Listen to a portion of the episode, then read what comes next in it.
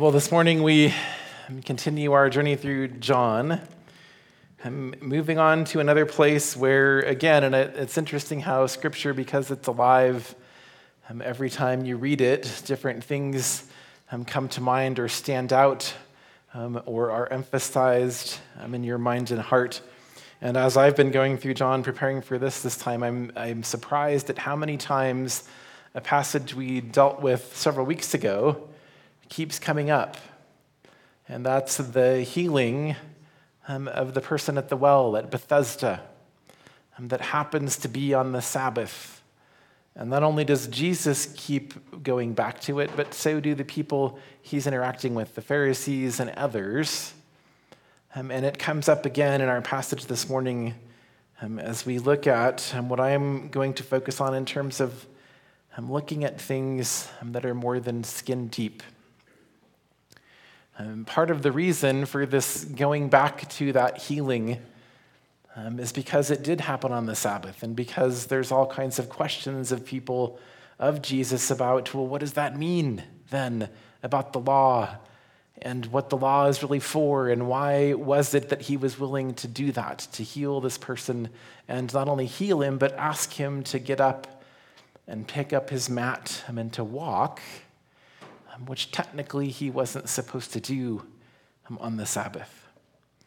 And one of my favorite seminary professors had a question for us that he would ask all the time, um, one of my New Testament professors, and that was Are we rule keepers or are we people keepers? What is it that we are really called um, to do?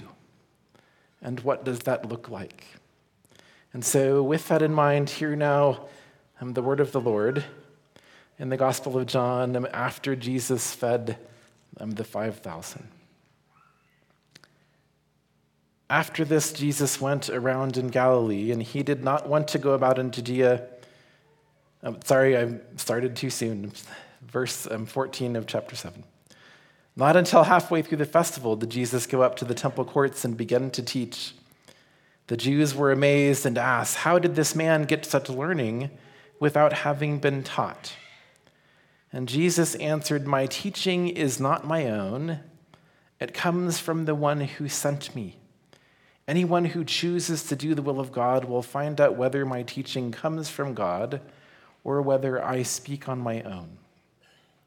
Whoever speaks on their own does so to gain personal glory, but he who seeks the glory of the one who sent him is a man of truth and there is nothing false about him. Has not Moses given you the law? Yet not one of you keeps the law. Why are you trying to kill me? You are demon possessed, the crowd answered. Who is trying to kill you? And Jesus said to them, I did one miracle, and you were all amazed. And yet, because Moses gave you circumcision, though actually it did not come from Moses, but from the patriarchs, you circumcise a boy on the Sabbath. Now, if a boy can be circumcised on the Sabbath so that the law of Moses may not be broken, why are you angry with me for healing a man's whole body on the Sabbath? Stop judging by mere appearances, but instead judge correctly. And skipping forward a little, on the last day of the on the last and greatest day of the festival, Jesus stood and said in a loud voice, let anyone who is thirsty come to me and drink.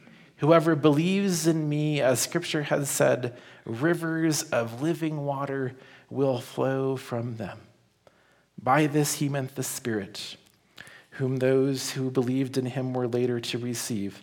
Up to that time, the Spirit had not been given, since Jesus had not been glorified. Thus far, I'm the word of the Lord.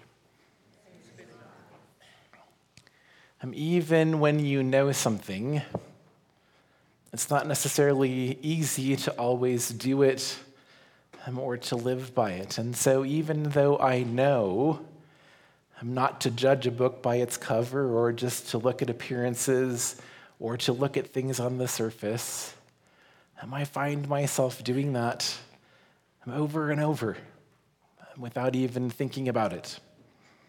Yesterday, Caleb and Sasha um, had a basketball game.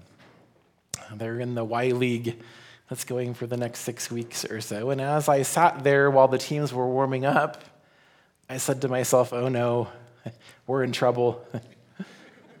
that team's got a lot of height.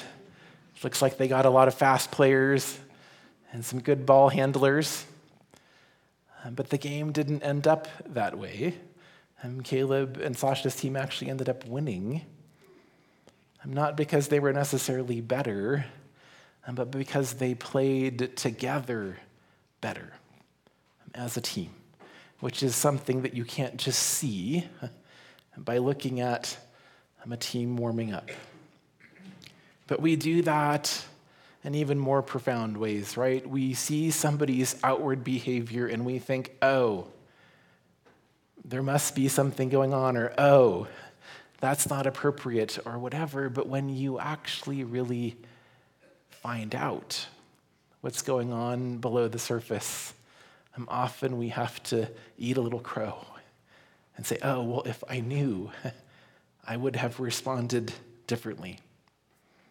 And the church, unfortunately, and I don't mean just us, I mean the church, um, is known for this. We're known for looking at the surface, at the appearance, at the outside, um, as being um, judgmental. And we've been having several gatherings as we've come and are new to meet and greet and get to know people. And this last weekend, we had one at the Sachs house, and we started talking in our conversation about how their experience of church and other people that were there, their experience of faith and of growing up. And one of the things that came up was how when they were little, and they were invited to church, their initial response is, Oh, well, I can't do that. I can't go there. I don't have the right clothes. I don't look right. I don't act right. Um, and so often that's people's first thought um, when they think of church. They're going to see um, what's on the outside and will it be okay? Will they respond well to me just who I am. And not even that, but will they go past that and go deeper? And it all goes to what the real problem is, which I think is one of the things that we are wrestling with um, as a church and as a culture. What is really going on below the surface? Because if the problem were just skin deep, um, then it would be like a splinter, right? Where you could pull that splinter out um, and things would be taken care of. How many of you have pulled out a splinter? Had a splinter? Pretty much everybody. How many of you would consider doing brain surgery on yourself? Okay? Right? It's a far different thing. And that's a picture of the human condition. Our problem is not a splinter, but we keep responding as if it is. We keep looking at the surface, at behavior, at appearances, and think that if we can somehow get people to look right, behave right, and we will be taking care of the problem. But the problem is far more like a tumor that is growing deep within, and it's intermeshed with healthy tissue and there's thousands of nerves and vessels and muscles that have to be considered when removing that tumor. And Jesus is trying to tell not only the people that he's speaking to at this festival, but us that that's what he's about doing. I want to heal the whole thing, the whole person, all of creation. And that is complicated and deep and messy. And so when we somehow think that God isn't doing things the way that we would like or should, or in the right timing, we got to remember that He's doing brain surgery on billions all the time. And not just people, but creation and systems and beyond those things, trying to bring about shalom, peace, wholeness, life I'm in the midst of all of that. And so give God some slack. right? I mean, we literally, we, up until decades ago, the whole idea of blaming God for all of these things almost hardly ever happened. But somehow it's become fashionable to blame God for whatever it is. It must be because God isn't strong enough or powerful enough or cares enough or loves enough, because we forget that the problem is not just skin deep, it's far, far deeper than that. And so God is at work from within by his Spirit. And it's why the Spirit is so crucial, and it's why we're given this picture of the Spirit um, of water that brings life, that heals and cleanses and makes whole, because it's something that we see all the time and we take in all the time. God is at work. I'm healing from the inside out. Not just you and not just me, but at work in all of creation. And so the Spirit's work is crucial. And our inviting in of the Spirit to do that, Lord, I know I need surgery from the inside out. Will you come? and make me whole and give me life and bring about that healing.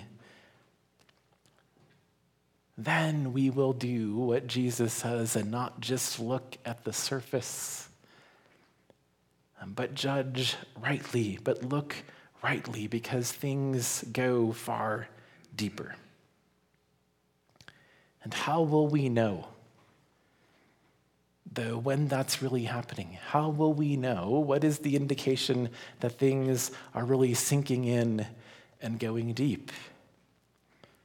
Well, I think that Jesus gives us the hint to that in this passage as well. Not only do we need the Spirit, not only do we need to be healed from the inside out, but when that begins to happen, we will do um, exactly what Jesus did, right? We are followers of Jesus. And so Jesus says, when that's happening, you will know because you will do things not for your own glory, but you will do them for God's glory. And you will do them not just for yourself, but for God and others. And as that begins to happen more and more, we will know more and more that the Spirit is work at work um, from the inside out. So look past appearances. Know that the real problem is deep um, and complicated, but that God is at work.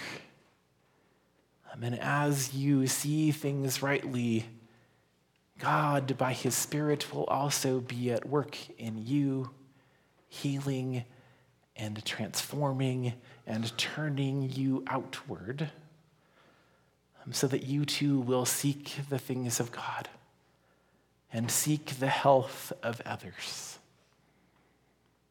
So may we go deeper. May it be so. Amen.